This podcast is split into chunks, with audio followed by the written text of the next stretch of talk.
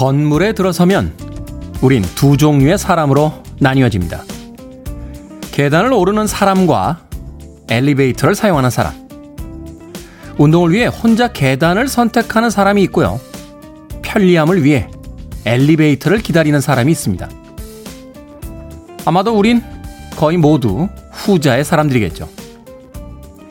건물마다 엘리베이터가 설치되기 전에 사람들은 어땠을까요?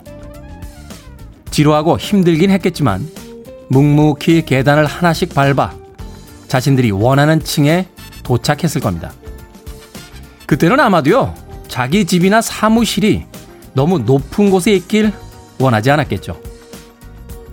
어쩌면 우린 엘리베이터란 편법을 만나며 자신의 노력보다 더 높은 곳, 더 많은 것을 원하게 됐는지도 모르겠습니다. 엘리베이터 앞에서 생각이 많아지는 월요일입니다. D-316일째 김태현의 프리웨이 시작합니다.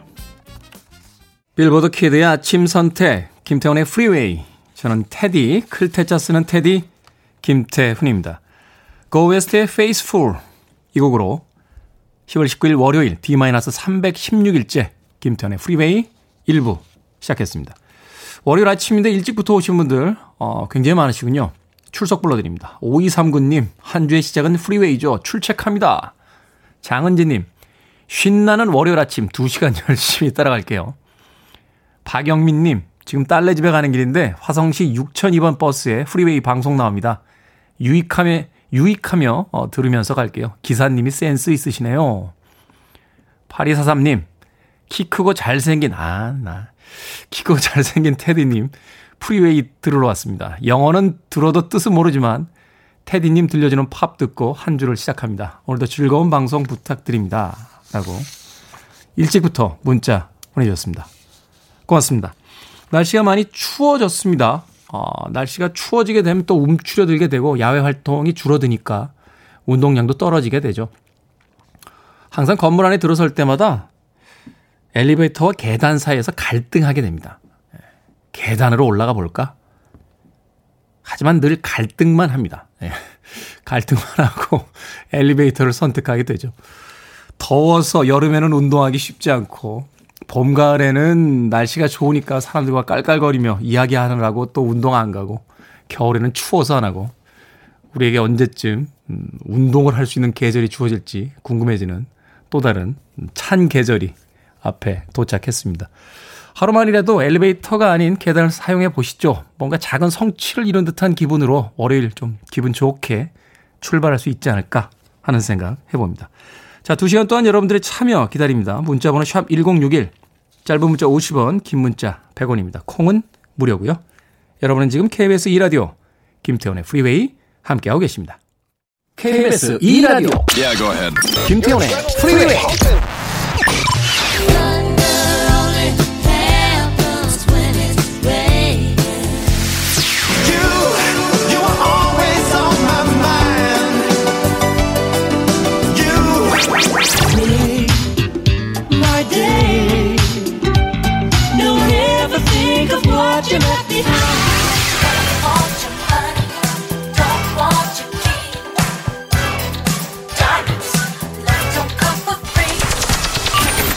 Stop the music. 월요일 아침에 차분해지는 그런 목소리의 주인공들이죠. 잉글랜드 댄앤 존 포드 콜리의 We'll Never Have to Say Goodbye Again 들으셨습니다. 이종표 씨께서요, 월요일 퇴근하면 아내가 제 머리카락 잘라주겠다고 해요. 마음 같아서는 미용실 가고 싶지만 아내도 전직 미용사라 하지만 가위 놓은 지 20년이 넘었습니다. 스타일 잘 안 나올까 걱정이 됩니다. 라고 보내주셨습니다. 걱정되죠. 예, 걱정됩니다. 예, 왕년에 뭘 했는데 한 20년 쉬신 분이면 예, 걱정이 될 수 있습니다. 근데 아내들 입장에서는 오히려 그래서 이종표 씨의 머리를 자르려고 하는 것일 수도 있어요. 예. 제가 아는 분 한 분이 계신데 그 중년이 되신 뒤에 건강이 좀 안 좋아졌다라고 생각이 되셔서 운동을 굉장히 열심히 하셨어요. 바쁜 와중에도 아침마다 꼬박꼬박 그 짐에 와서 운동을 하셨는데 어느 날부터 안 나오시는 거예요. 왜 안 나오시지? 그렇게 열심히 하시던 분이 궁금증이 생겼다가 우연히 마주쳐서 아니 요새 왜 짐이 안 나오십니까? 라고 물어봤더니 아내가 안 좋아합니다. 아니 운동을 하는데 왜 남편이 운동하는 걸 왜 아내가 안 좋아하죠? 이러더군요. 혼자 젊어져서 뭐 하려고? 그러셨대요. 그래가지고 운동 나가는데 계속 눈치 주시고 이래서 저는 처음에 그게 어떤 느낌인지 잘 이해를 못했는데 그럴 수 있습니다. 스타일이 좋아져도 같이 좋아져야 되고요. 운동을 해도 같이 운동을 해서 같이 젊어져야 됩니다. 아주 어렵고도 난해한 문제입니다. 남녀관계, 부부관계라는 게 우리의 상식과는 좀 다르게 흘러갈 때가 있습니다. 이종표님, 네, 너무 혼자 이렇게 스타일 살리시면 아내가 별로 좋아하지 않습니다. 네, 커피앤도넛 선물 교환권 보내드립니다. 아내분하고 커피 한잔 하시면서 속내에 있는 이야기를 좀 들어보시길 바라겠습니다. 막걸리 여행이라고 아이디 쓰시는데요. 꿈에 테디 나와서 저랑 떡볶이 먹었습니다. 저는 맛있었는데 테디도 맛있었죠?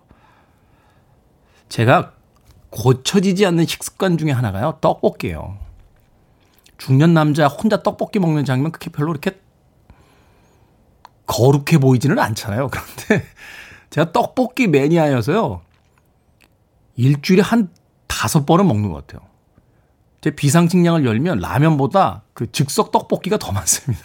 그래서 술 마신 다음 날이나 이럴 때 집에서 혼자 떡볶이 이렇게 먹고 맛있다는 집 찾아가서 먹고 이러는데 초딩 입맛이라고 논리를 받긴 합니다만 제가 아침마다 그렇게 열심히 운동을 하는 건 오직 떡볶이를 먹기 위해서다 라고 이야기를 할 수 있을 정도입니다. 누구나 사람마다 이런 거 하나씩 있지 않나요? 소울푸드라고 불리우는 저한테는 떡볶이가 그런 음식인 것 같아요. 박경원님 청취율 조사 결과 나왔네요. 왜 저보다 더 이렇게 안달복달 하십니까? 오늘까지 청취율 조사 기간입니다. 네. 그래서 잠시 후 시사 엉뚱 퀴즈에서 마지막 청취율 조사 일을 맞아서 총 50분에게 커피 모바일 상품권 드릴 테니까 주파수 고정하시고 오늘의 시사 엉뚱 퀴즈 어떤 퀴즈인지 기다려 주시길 바라겠습니다. 다음 곡은요. 플리트우드 맥의 드림스 준비했습니다. 아마도 동영상 사이트에서 최근에 이 곡 많이 들으신 분들 계실 것 같습니다. 저도 며칠 전에 찾아본 동영상이었는데요. 미국의 감자 보관소의 관리인이라고 그래요. 네이선 어포다커라는 인물인데 제가 봤을 땐 약간 라틴이나 멕시코계 아저씨인 것 같아요. 어느 날 출근하시다가요 트럭이 고장이 났답니다. 그게 30만 킬로인가 뭐 달린 자동차인데 그래서 출근지까지 몇 킬로가 남았는데 이거 어떻게 해야 되지? 라고 생각하시다가 차에 있던 스케이트보드를 꺼내셔서요. 스케이트보드를 타고 가시면서 말하자면 셀프 동영상을 찍으셨어요. 근데 이 셀프 동영상이 압권입니다. 머리를 이렇게 짧게 자르셨는데 오른쪽 이마에 이렇게 문신이 있으시고 좀 무섭게 생기셨어요. 그런데 왼손에 그 스트로베리 주스병을 들고요.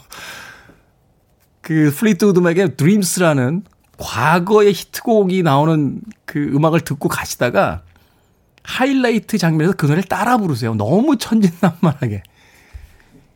20초짜리 이 동영상이 공개된 뒤에 전 세계 플리트우드 맥의 드림스에 대한 열풍과 이 네이션 오브 다커의 따라하기 열풍이 현재 불고 있습니다.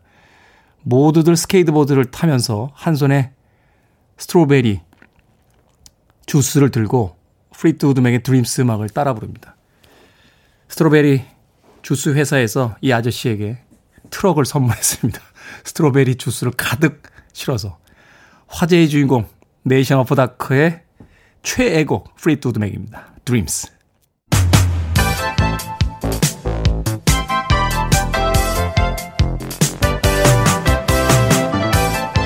이 시각 뉴스를 깔끔하게 정리해드리는 시간 뉴스 브리핑 최영일 시사평론가와 함께합니다. 안녕하세요. 안녕하세요.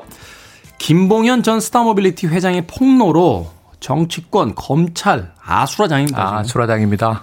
그런데 이게 또 공수가 전환이 됐어요. 왜냐하면 지난주까지 국정감사에서는 강기정 전 청와대 정무수석이 김봉현 회장에게 5천만 원 받았느냐. 이거 법정 진술로 터져나왔거든요. 그런데 네. 물론 직접 전달한 건 아니고 중간 책이 있는데 얘기가 다 달랐습니다. 이게 법정 진술이라는 게 무게감이 생기는 게 이게 네. 위증죄가 있기 때문에 맞아요, 맞아요. 그냥 뭐 언론하고 이렇게 인터뷰한 거하고는 좀 다르죠 느낌이. 그런데 네. 이제 중간에서 전달했다는 사람은 아니다. 강전수석 주란 얘기 없었다. 펄쩍 뛰고 1,000만 원 받았고 이 언론 무마용으로 썼다.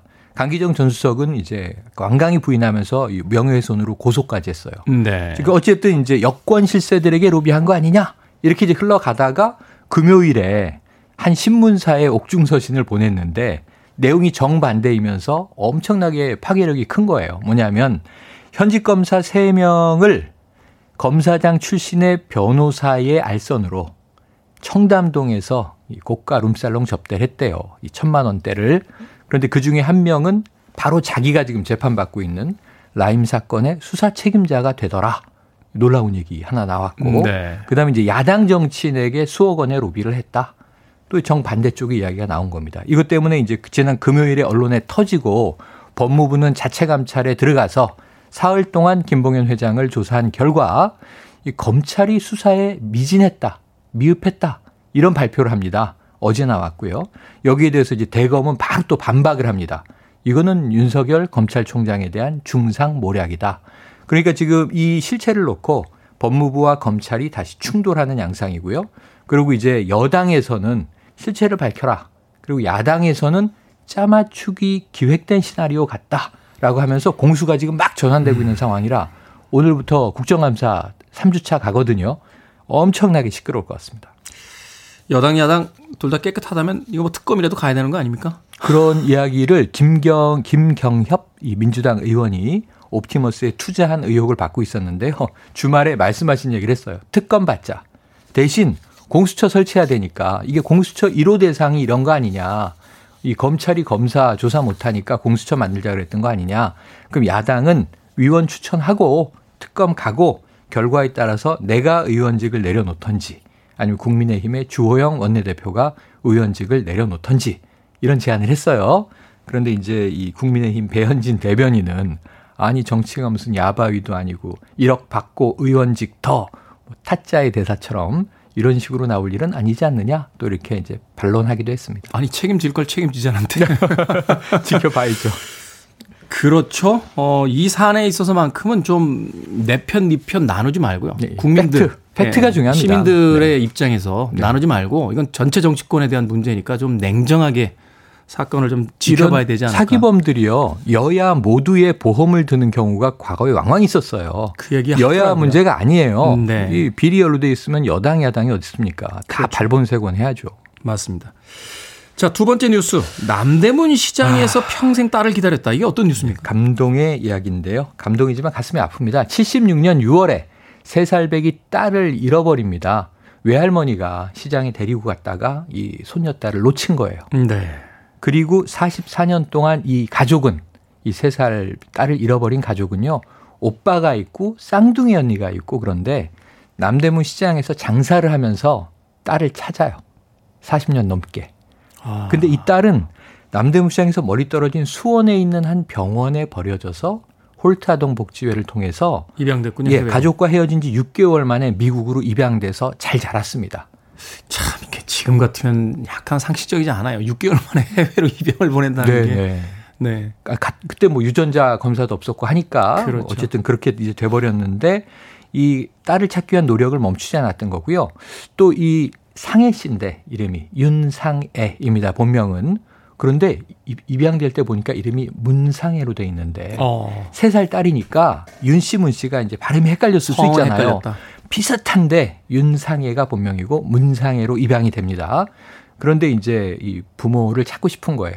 그래서 2016년부터 한국에 와서 유전자 검사도 하고 그랬는데 이때 좀 비슷하게 친자를 찾을 수 있을 듯 했는데 잘 안 됐어요. 근데 미국에서 또 쉽게 들어올 수도 없고 그러다가 올 1월에 해외 입양아를 찾는 제도가 대폭 개선이 되면서 경찰청, 외교부, 보건복지부가 힘을 합치게 됩니다. 이 결과 친자일 가능성 높다. 그래서 미국 보스턴에서 유전자 검사를 받아서 우리나라 공관을 통해서 국내에 들어오고 일치 확인 영상으로 화상으로 상봉을 한 거예요. 이 쌍둥이 이 자매가 똑같습니다. 헤어스타일만 다르고 얼굴이 똑같아요. 윤상희 씨 언니고요. 미국에 입양된 동생 윤상애 씨. 그런데 이제 결국 4년 만에 엄마는 한복집을 했고요. 남대문장에서. 네. 오빠는 복권집을 하고 그랬네요. 결국은 찾습니다. 피는 당긴다는 소식. 아, 지금 또 울컥하네요. 네. 다음 뉴스 가겠습니다. 자, 이거 좀 국제 뉴스인데요. 아제르바이잔과 아르메니아가 전쟁 중이지 않나요? 19세기부터 싸웠습니다. 오스만 투르크를 막기 위해서부터 오랫동안 싸웠죠. 그런데 지금도 싸워요. 사실은 1990년 소비에트 연방이 몰락할 때까지는 소련 연방 주변에서 그 힘을 받느라고 무슨 88년부터 전쟁은 터지지만 네. 버티다가 90년대 들어와서 격화됐는데 그래서 평화를 좀 유지하고 있는 거예요. 아제르바이잔은 이슬람 지역, 아르메니아는 기독교 국가. 근데 아르메니아가 선제적으로 아제르바이잔 지역을 서쪽을 점령했던 거예요. 여기가 분쟁 지역입니다. 그런데 이제 최근에 다시 교전이 발생했어요. 근데 이 민스크 그룹이라고 미국, 러시아, 프랑스가 이 지역을 중재하고 있는데 휴전하라. 양국이 받아들여서 휴전을 했어요. 근데 총격이 멈추지 않아요. 또 싸우고 또 싸우고. 그러자 이 이슬람 지역인 아제르바이잔과 기독교 지역인 아르메니아의 청소년들이 나서서 한국어로 평화를 돌려주세요. 전쟁을 멈춰주세요. 그리고 교전 상황을 한국어 동영상으로 전합니다. 이게 희한한 일이에요. 왜 한국어를 사용했죠? 왜냐하면 BTS와 아미에게 호소를 하는 거예요. BTS 계정에 자신들의 영상이나 주장, 한국어로 피켓을 들고 있는 사진들을 캡처해서 SNS로 올리고 그러면서 이게 그 조지 플로이드 씨 사망 사건 때 미국에서 흑백 인종차별에 대한 시위가 일어났을 때 BTS가 $1,000,000를 기부했어요. 네. 아미가 이틀 만에 $1,000,000 모아서 기부합니다. 흑인 인권단체에. 그러니까 이런 파워들을 본 이 지역의 아미, BTS 팬들이 한국어로 하는 게 빠르겠다. 이렇게 올리기 시작을 한 거예요. 한글날이 지난 지 얼마 되지 않았는데 한국어의 힘이 이렇게 발휘되고 있습니다. 힘이라는 건 이럴 때 쓰라고 있는 거죠? 그렇죠. 네. 혼자 잘 먹고 잘 살라고 있는 게 아닙니다. 정치권에다 문학에 BTS와 그 아미들이 던지는 어떤 메시지가 분명하지 않을까. 그렇습니다. 생각이 듭니다.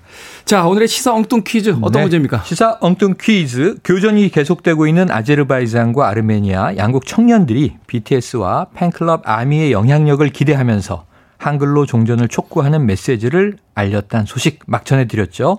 여기서 문제. 아미는 영어로 군대. 순우리말로는 미인의 이것을 가리킵니다. 네. 자, 변영로의 시 논개에서 아리따던 그 암이 높게 흔들리우며 하는 구절이 있어요. 야, 저거 옛날에 배웠던 기억이 나네요. 자, 암이는 이 미인의 무엇을 가리키는 말일까요? 1번 What's up? 2번 눈썹, 3번 섭섭, 4번 답 모르겠어. 이렇게 돼 있네요. 자, 아미는 영어로는 군대를 뜻하고요. 순 우리말로 발음했을 땐 미인의 이것을 가리킵니다.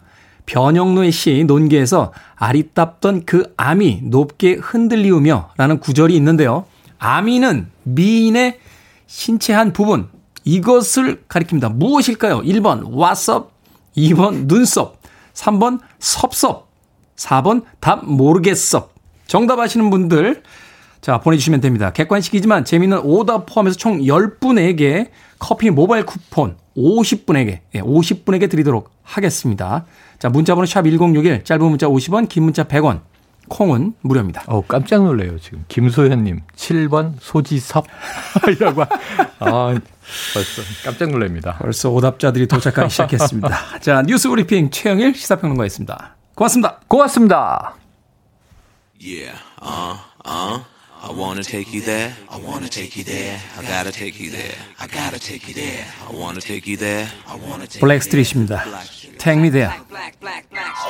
Take you there. I gotta take you there. I wanna take you there. I wanna take you there. Black, black, black, black.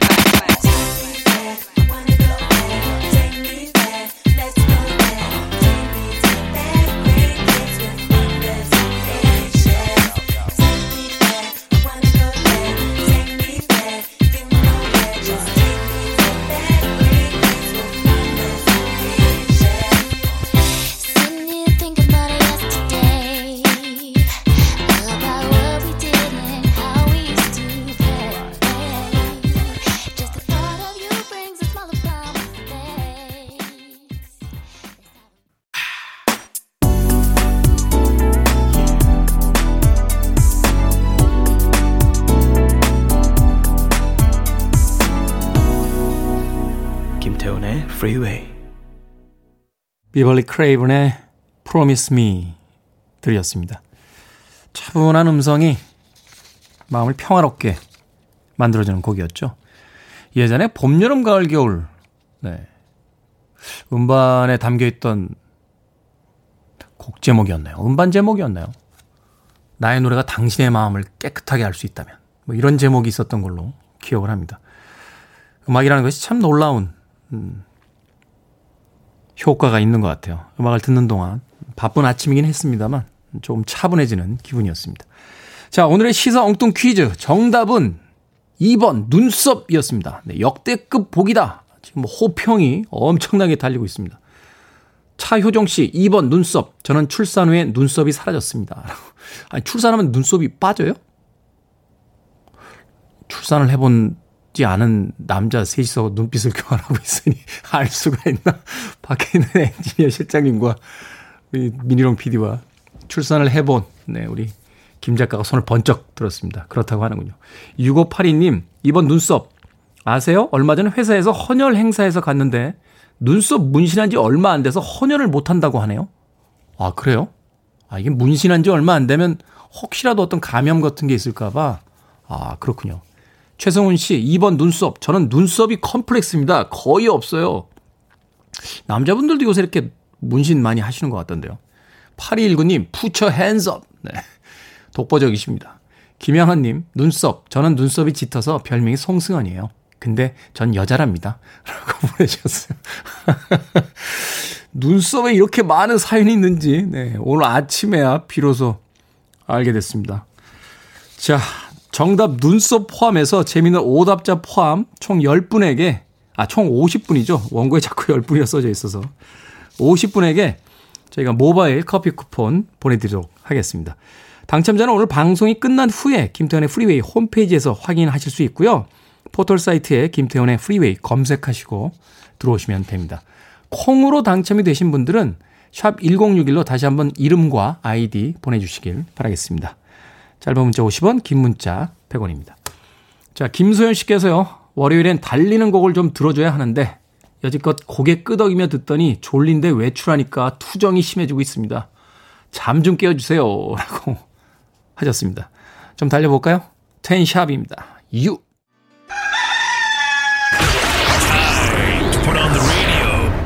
김태훈의 프리웨이.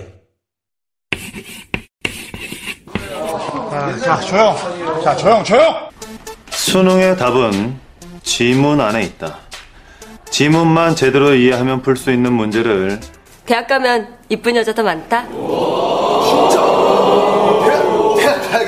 야, 니들 이게 죄송해서 될 문제야? 제발 좀. 다들 운동장으로 집합. 순동이니 다음번에 너 아버지 모셔오라 간대. 알았나? 아버지 뭐 하시나? 너희들 학교에 공부하러는 학생 맞나? 뭐하나 교과서 안 피고. 오늘 며칠이지? 오늘은 19일입니다. 생각을 여는 소리, 사운드 오브 데이.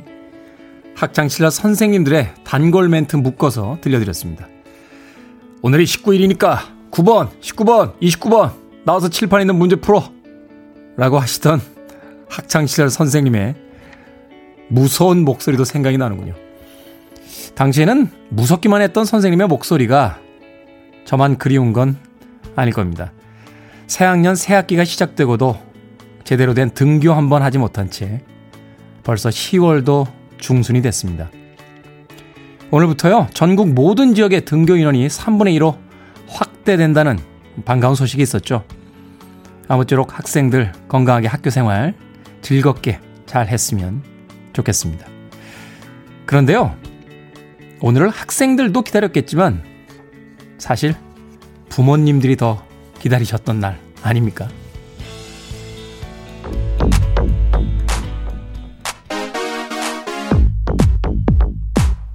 테크노트로닉 일어나 Get up!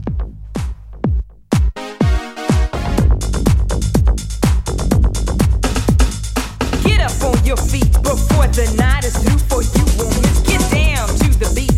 Bump it, stomp it, jam, trip on this. Get the party started. Get it on, get a move on, kids. Rock to the beat. Bump it, stomp it, jam, trip on this. Get up, get busy, do it. Get up and move that body. Get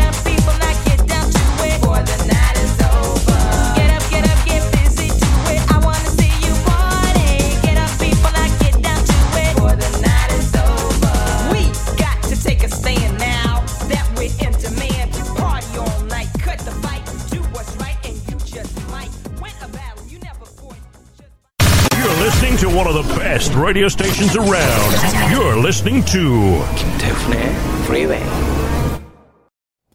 빌보드 키드의 아침 선택 KBS 2라디오 김태훈의 Freeway 함께하고 계십니다. 자, 김태훈의 Freeway 인스타 계정, 유튜브 계정 오픈했습니다. 인스타에서는 365 Freeway 치시고 들어오시면 되고요. 유튜브에서는 김태훈의 Freeway라고 검색어 넣으시고 검색하시면 찾으실 수 있습니다. 시작한 지 얼마 안 돼서 또 저희 청취층이 조금 나이가 있다 보니까 저희들이 원하는 만큼의 구독자 수가 이렇게 빨리 늘고 있지는 않습니다만 상대적으로 그래서 많은 이벤트들을 인스타그램과 유튜브에서 하고 있습니다. 즐겨찾기에 올려놓으시고요. 또 구독도 해주시면서 방송에서 하지 못했던 이야기 또 보이지 않던 이미지도 한 번쯤 시간 되실 때 확인해 보시길 바라겠습니다. 자, K75792577님께서요. 언제 라디오로 복귀하셨지? 한동안 안 보였었는데 반가워요 라고 하셨습니다. 복귀한 지 50일 됐습니다. 많은 청취 부탁드리겠습니다. 자, 저니의 음악으로 갑니다. 오픈함스 1부 끝곡입니다. 2부에서 뵙겠습니다.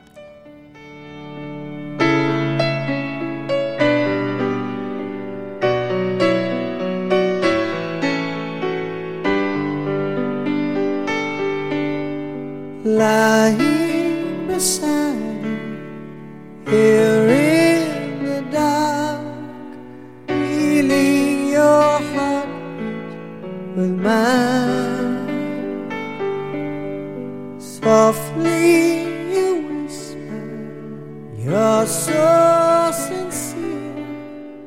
How could our love be so?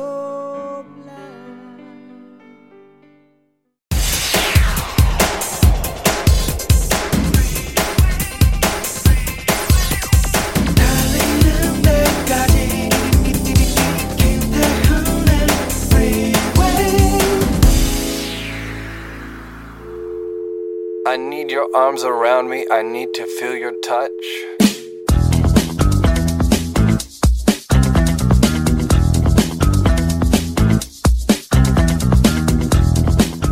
양주 50번 버스 홍중리 차고지 출발 양주역 종착. 문경 50번 버스 점천 시내버스터미널 출발 김용사 종착. 옥천 50번 버스 옥천 출발, 금암 종착. 익산 50번 버스, 강경 우체국 출발, 송악 지안 리즈 아파트 종착.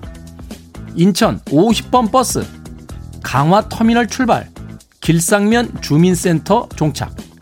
봉화 50번 버스, 봉화 출발, 춘향 종착. 삼척 50번 버스, 도계 버스 터미널 출발, 도계 버스 터미널 종착. 순천 50번 버스 금강 메트로빌 출발 해룡 대안 종착.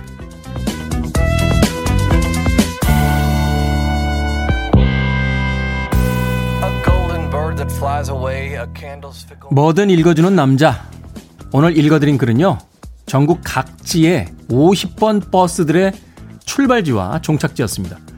갑자기 전국의 50번 버스는 왜 다 소환을 했는가? 오늘은 김태현의 프리웨이가 방송을 시작한 지 꼭 50일째입니다. 출발지는 2020년 8월 31일 월요일이었고요.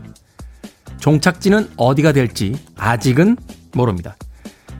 김태현의 프리웨이, 그 끝이 어딘지는 모르겠지만 50일 전 출발점에서의 초심은 잊지 않도록 하겠습니다. 뭐 오늘이 청취율 조사 마지막 날이라서 하는 건 아닙니다. 익숙한 목소리가 들렸죠?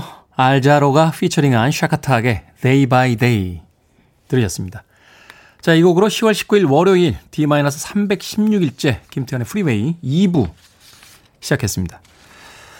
김태현의 프리웨이 2부 일상의 재발견, 우리가 하루를 꼼꼼하게 들여다보는 시간이었죠. 뭐든 읽어주는 남자 함께 했습니다. 오늘이 방송 시작한 지 꼭 50일째입니다. 네, 50일. 시간이 벌써 이렇게 갔나요? 처음 시작할 때만 해도요, 1년이라는 시간이 정말로 멀리 느껴졌고 365일이라는 시간 동안 많은 일들이 일어날 수 있겠지라고 하면서 자신만만했는데 벌써 50일이 지났다고 하니까 아, 시간이 벌써 이렇게 갔구나 하는 생각이 듭니다. D-316이라고 되어 있는데 이제 200단위로 떨어지게 되면 정말 시간이 살같이 빠르다라고 생각하지 않을까 걱정이 좀 되기도 합니다. 이현숙님 50일, 500일, 5000일까지 가자라고 하셨고요. 김지현님 프리웨이 종착지는 없습니다. 50일 축하드려요. 우미경님 시간 참 빠르네요 라고 보내주셨습니다. 이제 와서 고백입니다만 저도 이제 조금 적응이 되는 것 같아요. 9667님께서요. 첫날 들었던 게 엊그제 같은데 말이죠. 처음엔 많이 낯설었는데 50일 된 오늘은 아주 익숙한 목소리가 되었습니다 라고 보내주신 문자를 보고 나서 새삼 든 생각입니다. 고백하는데 제가 방송한 2주 동안은요. 새벽에 일어나는데 요새 말로 현타 온다고 그러죠. 침대에 앉아서 여러 가지 생각을 했습니다. 민홍 PD에게 미안하다고 이야기하고 그냥 어디로 날를까 뭐 이런 생각도 하고요. 사람이 이 시간에 일어날 수 있단 말이야? 막 이런 생각을 했거든요. 왜냐하면 제가 프리랜서 생활을 시작하고 17년 동안 알람을 맞춰놓고 일어난 적이 없어요. 오전엔 거의 일을 안 하고 오후와 밤늦게 일을 하는 패턴으로 살았기 때문에 그러다가 갑자기 다시 예전 회사 생활을 하는 듯한 그런 기상시간으로 바뀌면서 몸이 적응하는데 굉장히 힘들었습니다. 근데 한 3주 차부터 일어나는 게 조금 편해지면서 이 시간에 여러분들에게 음악을 들려드리는 게 아니라 저도 음악을 듣고 있는 그런 시간이 조금씩 늘더군요. 인간은 역시 습관의 동물이 아닌가 하는 생각이 듭니다. 기왕 이렇게 습관이 든 거 오래 해야 되지 않겠습니까? 이렇게 기왕 습관이 들었는데 365일 하고 말기에는 좀 잘 부탁드리겠습니다. 여러분 광고 듣고 옵니다. I want it, I need it, I'm desperate for it. Okay, let's do it. 김태훈의 Freeway. 첫음만 들어도 알 수 있는 그런 연주자가 있죠. 허브 알퍼트가 피처링으로 참여한 자넷 잭슨의 다이아몬드 들으셨습니다. 앞서 들으신 곡은 LL Cool J, Lady Loves Cool J라고 하는 자기 자신에 대한 자화자찬을 닉네임으로 쓰고 있습니다. LL Cool J의 Make It Hot까지 두 곡 이어서 보내드렸습니다. 제가 오늘 50일째고 첫 방송 때부터 한 2주 정도 아침에 일어나는 게 힘들었다라고 했더니 7943님께서요. 작심삼이라고 하고 3주면 습관이 변한다고도 하더군요. 장수하세요 라고. 제가 아직 이런 덕담을 들을 나이는 아니거든요. 7943님 그냥 감기 조심하세요 정도면 되는데 장수하세요라뇨. 5636님께서는요. 나이 먹어서 패턴 바꾸기 힘든데 훌륭하십니다. 이만일 하세요. 제가 젊습니다. 이런 덕담을 물론 해주시는 건 감사합니다만 제가 음악 나가는 동안 생각을 해봤더니 제가 이 라디오 DJ계에서는 그냥 중견급 정도지 이렇게 노장파에 속하진 않아요. 일단 배철수 선배님 계시죠. 김창완 선배님, 뭐 최하정 선배, 그리고 또 누구 있나? 왜 자꾸 생각이 안 나지? 임백천 선배님 있고요. 또 제 다음에 하는 주현미 선배님 계시잖아요. 네. 제가 사실은 이렇게 아이돌급의 DJ는 아닙니다만 그래도 이렇게 노장파에 속한다라고는 생각 안 합니다. 중견파입니다. 장수나 뭐 이렇게 나이 먹어서 뭐 회춘하세요 뭐 이렇게 보내주신 분들 계신데 이런 표현은 좀 자제해 주시길 바라겠습니다. 7943님과 5636님께는 건강하게 사시라고 비타민 음료 제가 선물 교환권 보내드리겠습니다. PD는 바깥에서 프로그램 장수하라는 뜻이야 라고 했는데 듣는 DJ는 그런 느낌이 아닙니다. 듣는 DJ는 그런 느낌이 아니었어요. 폴 사이먼의 음악 들으면서 진정해 봅니다. You can call me all.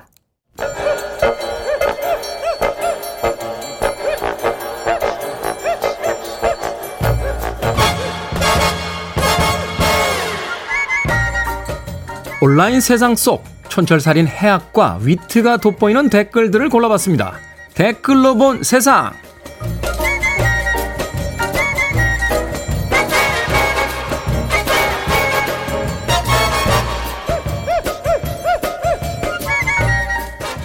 오늘 만나볼 첫 번째 세상. 나경원 전 의원이 아들의 논문 특혜 의혹과 관련해 이런 입장을 밝혔습니다. 엄마로서 뭐라도 해주고 싶었습니다. 정말 그뿐입니다. 여기에 달린 댓글들입니다.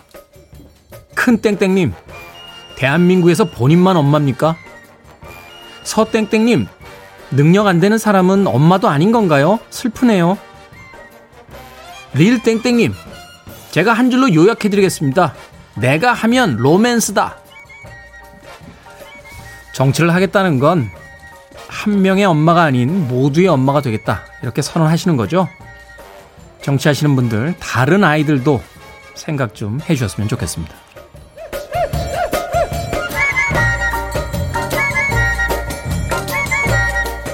세계를 깜짝 놀라게 한 어린 천재들이 지금은 어떻게 됐을까?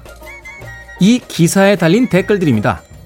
이 땡땡님, 기어야 할 때와 걸어야 할 때, 뛰어야 할 때가 있는 법. 잘 기어야 잘 걸을 수 있고 잘 걸어야 잘 뛰듯, 이제 걸음마를 시작한 아이에게 전력 질주를 시키면 결국 탈이 나게 되어 있죠.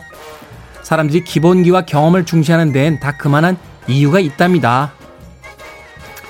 김땡땡님, 다 부모님이 극성인 탓이죠. 천재로 키워진 아이들이 지금은 그다지 행복하지 않다 하는 기사에 대한 댓글들이었습니다. 부모님 마음이야 이해를 합니다면 한 번쯤 생각해 보시죠. 천재로 살았던 사람들의 삶이 과연 다들 행복하기만 했는지. 저는요, 천재적인 과학자도 좋지만 바닷가 마을의 아이로 태어나고 싶습니다. 추워지는 계절에 따뜻한 바다가 그립네요.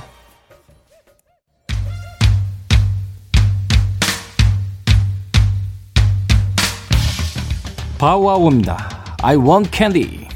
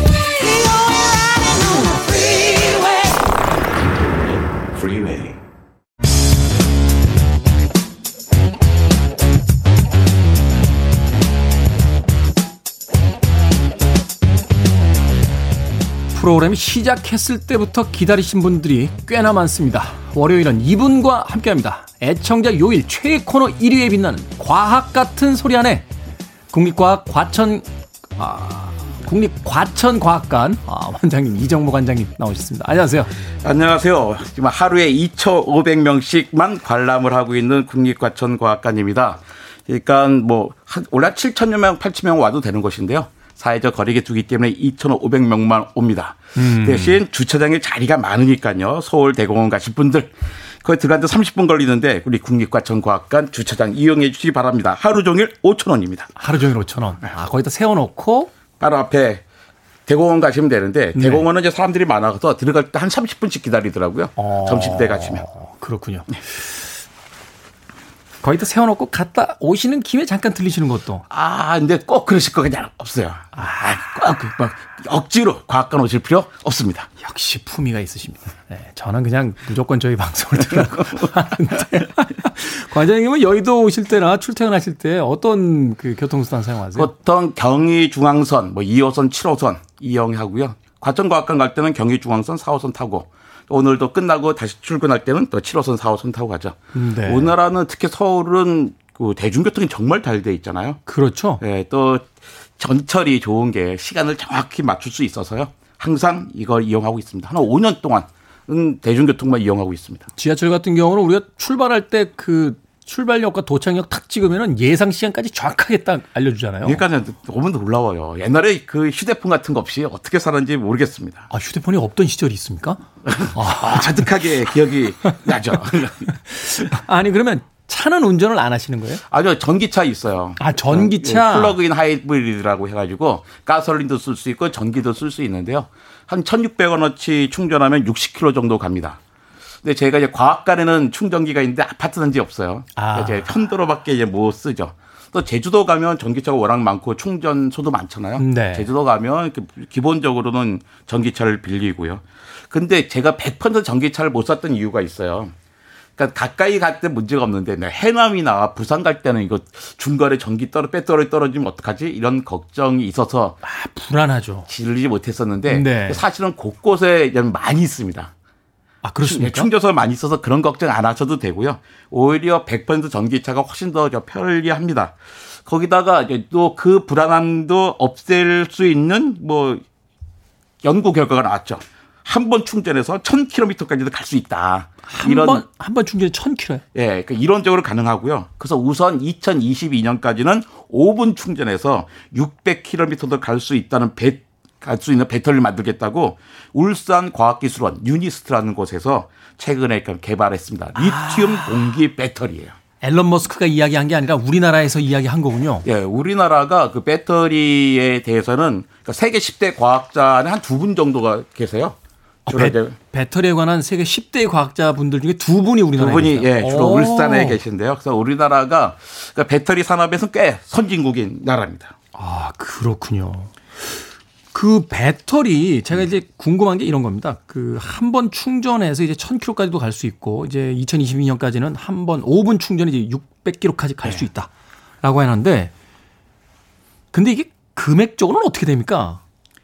더 누려요. 네. 그러니까 지금까지는 이제 배터리가 너무 무겁기도 하고 너무 비싼 게 문제예요. 지금도 전기차가 한 1,000만 원 정도 더 비싸잖아요. 네. 물론 이제 보조금이 있으니까 결국 마찬가지가 되긴 하는데. 그리고 이제 배터리는 수명이라는 게 있어가지고 걱정이 그러니까요. 되는 거죠. 그런데 보통은 전기차를 사시면 그러니까 본인이 계속 운전하는 경우라면 평생 배터리를 교환해주겠다라고 하는 그 옵션도 있습니다. 물론 아직까지 그 혜택을 받던 사람이 누군지는 모르겠어요. 아직 시간이 안 됐기 때문이죠. 이제 배터리의 문제가 이제 그 전극을 사용하는 겁니다. 그러니까 보통은 양극에 있는 이온이 음극으로 이동해요. 이게 방전이 되는 거죠. 네. 다시 충전할 때 어떻게 되냐면 음극에 이동했던 이온을 다시 양극으로 돌려보내는 거예요. 그러니까 백이 갔다가 백이 오면 문제가 안 되는데 백이 갔다가 백이 안 오고 한 99만 오는 거예요. 그러면 또 그래서 99가 갔다 98이 왔다 하는 거죠. 보통 이제 음극을 보면 탄소를 씁니다. 그러니까 흑연을 쓰는 거예요. 네. 그러니까 흑연이 우리 연필 막 깎잖아요. 잘 깎이잖아요. 네. 다 똑같이 흑연이나 다이아몬드나 똑같이 탄소로 되어 있는데 흑연이 잘 깎이는 이유가 뭐냐면 층상 구조로 되어 있어요. 그러니까 연필을 깎을 수가 있는 거죠. 겹겹이 되어 있으니까. 겹겹이 되는 거예요. 네. 우리 책처럼. 책에 페이지 쫙 있는 것처럼. 그 층상 구조에 리튬이온이 탁 박혔다가 안 빠져나오는 놈들이 있는 거예요. 그러니까 안 빠져나올 걸 생각해야지 처음부터 이걸 그 음극을 필요보다 더 크게 만들어 놓기도 하고 나중에 부풀기도 하죠. 그러면서 결국에는 다 들어오지 못하니까 이게 수명이 점점 줄어들게 되는데, 네. 그러니까 새로운 아이디어들은 음극을 갖다가 기체를 사용하기도 하고, 거기에다가 흑연이 아니라 세라믹을 다른 사용하기도 하는 소재를, 소재를 바꾸는 거죠. 그런 다양한 시도를 합니다. 이 다양한 시도를 할 때 무슨 정확하게 이런 물리적인 원리가 있어가지고 이렇게 하면 되겠네 하면 참 좋은데 소재라는 게 그렇지가 않아요. 그러니까 약도 똑같거든요. 약도 무슨 약은 이런 걸 쓰면 되겠구나 해가지고 개발한 게 아니라 무조건 다양한 물질들을 다 시도를 해봐요. 대략적인 계산은 있지만 모르는 부분들이 더 많기 때문에 이거 해가지고 이게 효과가 있어? 그럼 그냥 그걸로 약물 실험을 하는 건데 이런 소재도 마찬가지야. 이런 거 이런 원리가 있으니까 이런 부분에서 해야겠어 하고 나오는 게 아니라 이것도 해보고 저것도 해보다가 되는 게 있으면 또 그쪽으로 나가는 거죠. 그러니까 되게 부지런해야 돼요. 투자도 많아야 되고. 그러네요. 예전에 그 에디슨이 전구 만들 때 필라멘트를 뭘로 할 거냐. 네. 그때야 지금처럼 그렇게 분석적인 어떤 그 기술이 없었으니까 그냥 주변에 있는 소재를 닥치는 대로 다 써봤다가 결국은 마지막에 무슨 어떤 걸 가지고 이제 성공했다. 네. 이게 말하자면 이제 과학적인 어떤 접근법도 있지만 부지런함 그리고 또 오랜 기간 또 투자 뭐 이런 것들이 이제 선행이 되어야지만 만들어질 수 있다. 이런 걸 또 이야기하는 거군요. 그렇죠. 이제 근본적인 원리는 에디슨 때나 지금이랑 크게 변화가 없습니다. 그렇군요. 관장님이 생각하시기에 이 배터리차가 언제쯤 좀 상용화가 되겠습니까? 저는 불과 몇 년 안 남았다고 생각하는데 유럽에는 앞으로 뭐 2021년, 22년부터 나라에 따라서 더 이상 그 내연기관 자동차를 등록을 안 받겠다고 하는 나라도 있습니다. 네. 등록을 안 받기 때문에 뭐냐면 지금 타고 다니는 가솔린차, 디젤차는 계속 탈 수 있지만 새로운 차는 새 차를 등록할 때는 내연기관 차가 아닌 다른 차, 예를 들면 전기차만 등록을 받겠다는 거죠. 근데 전기차를 타면 환경이 좋아지느냐, 이제 이건 조금 더 고민할 필요가 있어요. 배터리 충전할 때 또 화학연료 쓰잖아요. 그렇죠. 그러니까 전기차가 다니는 곳 도시는 일단 그 가스가 안 나오니까 깨끗한데 어디선가 전기를 생산을 해야 되잖아요. 그러니까 전기 생산을 방식을 갖다가 여전히 석유와 석탄을 뗀다 그러면 우리 동네만 깨끗해질 뿐이지 나라 전체로 보면 사실 마찬가지일 수도 있습니다. 그렇죠. 그런 점에서 또 수소 자동차가 또 다른 그 아이디어가 되는 거죠. 그렇군요. 전기 자동차. 자, 오늘 배터리에 대한 이야기 나눠보고 있습니다. 음악 한 곡 듣고 옵니다. 다프트 펑크는 이미 99년도에 배터리에 대한 이야기를 했습니다. Harder, better, faster, stronger. 프랑스의 2인조 테크노 그룹이죠. 다프트 펑크의 Harder, Better, Faster, Stronger 들으셨습니다. 월요일의 코너 과학 같은 소리 안에 국립과천과학관의 이정모 관장님과 함께 이야기 나누고 있습니다. 배터리 이야기를 하다가 제가 음악 나가는 동안 잠깐 다시 좀 여쭤봤었는데 그러면 일상 속에서 우리가 다음 자동차 정도를 살 때는 좀 고민을 해봐야겠네요. 그 다음 차를 살 때까지는 괜찮지만 그 차를 타다가 이제 중고로 팔 때쯤 됐을 때는 내연기관 자동차들이 사실은 거의 좀 전멸할 수도 있는 그런 분위기로 갈 수도 있겠네요. 이렇게 빨리 다가왔다라면. 그래서 제가 전기차를 써보니까 전기차의 그 편리함이 좀 되게 좋고요. 그다음에 안락합니다. 그러니까 엔진이 왔다 갔다 하지 않고 그냥 모터만 싹 들어가잖아요. 그렇죠. 소음도 거의 없더라고요. 네, 그러니까 제 딸이 뒤에 타고서 쭉 자고 있다가 딱 알아요. 아빠 전기 떨어졌구나. 제 차는 이제 전기가 떨어지면 가솔린이 돌아가기 시작하는데 하이브리드니까 두 개 다 쓰니까. 네. 그러니까 전기차로 갈 때랑 그 가솔린으로 갈 때랑 차의 느낌이 완전히 또 다른 거예요. 네. 거기다가 우리가 전 세계적으로 세계 변화가 있잖아요. 우리가 코로나 때문에 변화도 많이 느꼈듯이 이 새로운 전기 자체도 우리 삶의 중력이 가장 중력이 전기였는데 자동차는 전기가 아니었거든요. 사실 자동차를 제일 처음 만들 때도 전기 자동차 쪽으로 시작했어요. 근데 그 당시는 이제 그게 금방 내연자로 바뀐 이유가 전기 자동차가 빨리 달리지 못했던 거예요. 모터 기술이 엔진 기술보다 떨어져 있었고요. 떨어졌으니까. 근데 지금은 뭐 전기차로 좀 똑같이 갈 수 있거든요. 물론 폼1처럼. 그 타신 분들이 그러더라고요. 이 엔진은 말하자면 이제 속도가 붙는데 시간이 필요한데 모터는 돌면 그냥 바로 순발력 있게 튀어나간다고. 그리고 뭐 여러 가지 어떤 분들은 야 전기 자동차 뭐 에어컨 안 되지 않아 막 그러는데요. 아니 그럴 리가 있냐. 에어컨 안 되잖아. 겨울이 추워서 어떻게 했다 그러는데 전혀 사실과 아닙니다. 그러니까 우리가 타시는 분들은 그러니까 편안함 빼놓고는 그냥 내연 자동차와 똑같고요. 특히 우리가 외국에 수출한다 그렇게 생각한다면 이제는 우리가 뭐 제3세계에 파는 게 아니라 중고차를 제1세계에 판다 그러면 앞으로 이제 전기차 아니면 팔기 되게 어렵게 될 거예요.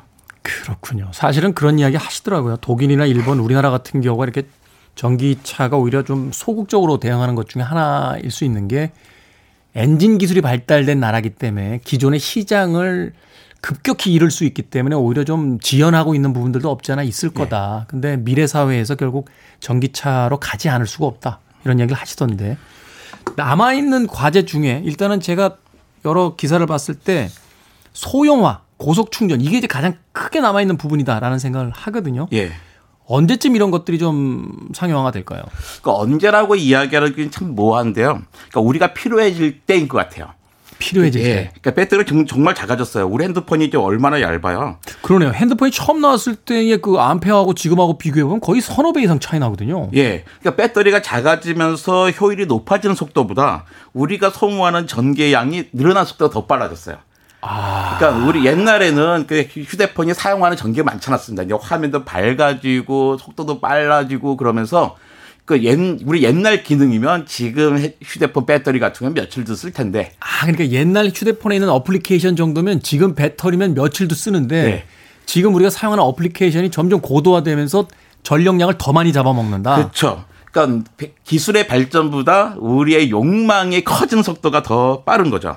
근데 21세기의 배터리는 우리가 살아가는데 결정적인 기술이 될 거거든요. 그러니까 결국 해결할 것이고 다행인 건 우리나라가 그 선두에 있다는 거죠. 그렇군요. 가시기 전에 마지막으로 하나만 여쭤보겠습니다. 전기차 타면 전자파 안 나옵니까? 아, 중년 남자들 전자파에 굉장히 예민합니다. 저는 전기 담요도 안 써요. 일단 전자파라는 말 자체가 문제예요. 전자파 그러면 전자가 일렉트론이라고 생각하세요. 네. 그 전자가 총알처럼 튀어나와서 내 몸에 상처를 주는 거 아니야. 전자가 일렉트론, 뭐 삼성전자, LG전자 그 전자를 생각하는데요. 전자파할 때 자는 자석할 때 잠자입니다. 아들 자자가 아니라. 아, 그래요? 그러니까 전기장과 자기장이 합쳐진 어떤 파동이에요. 그러니까 전자기파인데 전자기파 너무 어렵잖아, 뜻이. 그렇죠. 두 글자로 전파로 줄입니다. 아. 그러니까 전자기파 네 글자도 맞는 말, 전파 두 글자도 맞는 말인데 전자파 세 글자는 사실 과학적 용어가 아닌데 놀랍게도 전자파학회도 있어요. 일상적으로 많이 쓰이게 된 거죠. 네. 그래서 뭐 어쨌든 뭐 전기장이 생기긴 하겠지만 우리 건강과는 사실 아무런 문제 없습니다. 어차피 휴대폰 전자파 때 무섭다고 이렇게 멀리하고 큰 소리로 통화하시는 분이 있는데요. 이어폰 끼고 이렇게 저 무선으로만 하시는 분들도 있어요. 그 다음에 전자레인지 사용 안 하시고. 네. 근데 전자레인지에서 사용되는 전자기파는 우리가 보는 리모컨의 전자기파보다도 에너지가 작습니다. 크게 걱정하지 않으셔도 됩니다.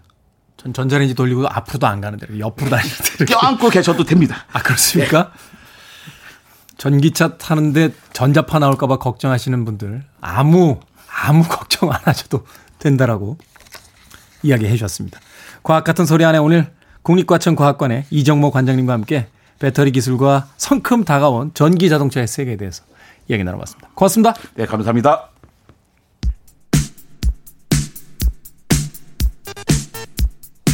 에드 유랜트입니다. 일렉트릭 에버뉴.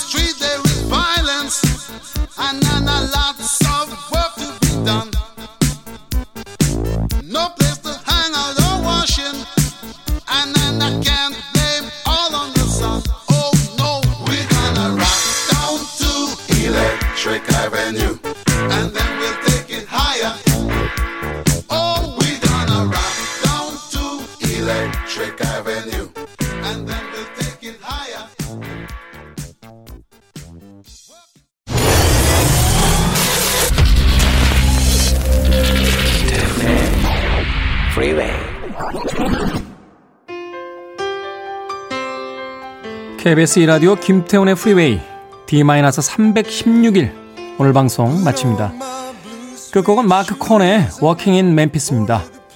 월요일 아침이 그렇게 쉽지는 않겠습니다만 월요일의 관성을 믿어보십시오. 일단 출발하기가 쉽지 않지 출발하면 쭉 달립니다. 저는 내일 아침 7시에 돌아오겠습니다. 고맙습니다.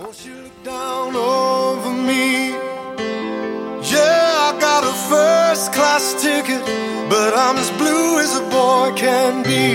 Then I'm walking in Memphis, just walking with my feet 10 feet off a beam.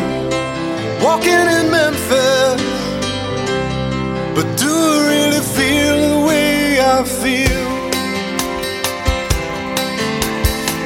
Saw the ghost of Elvis on Union Avenue. Followed him up to the gates of Graceland, and I watched him walk right through. Now security they did not see.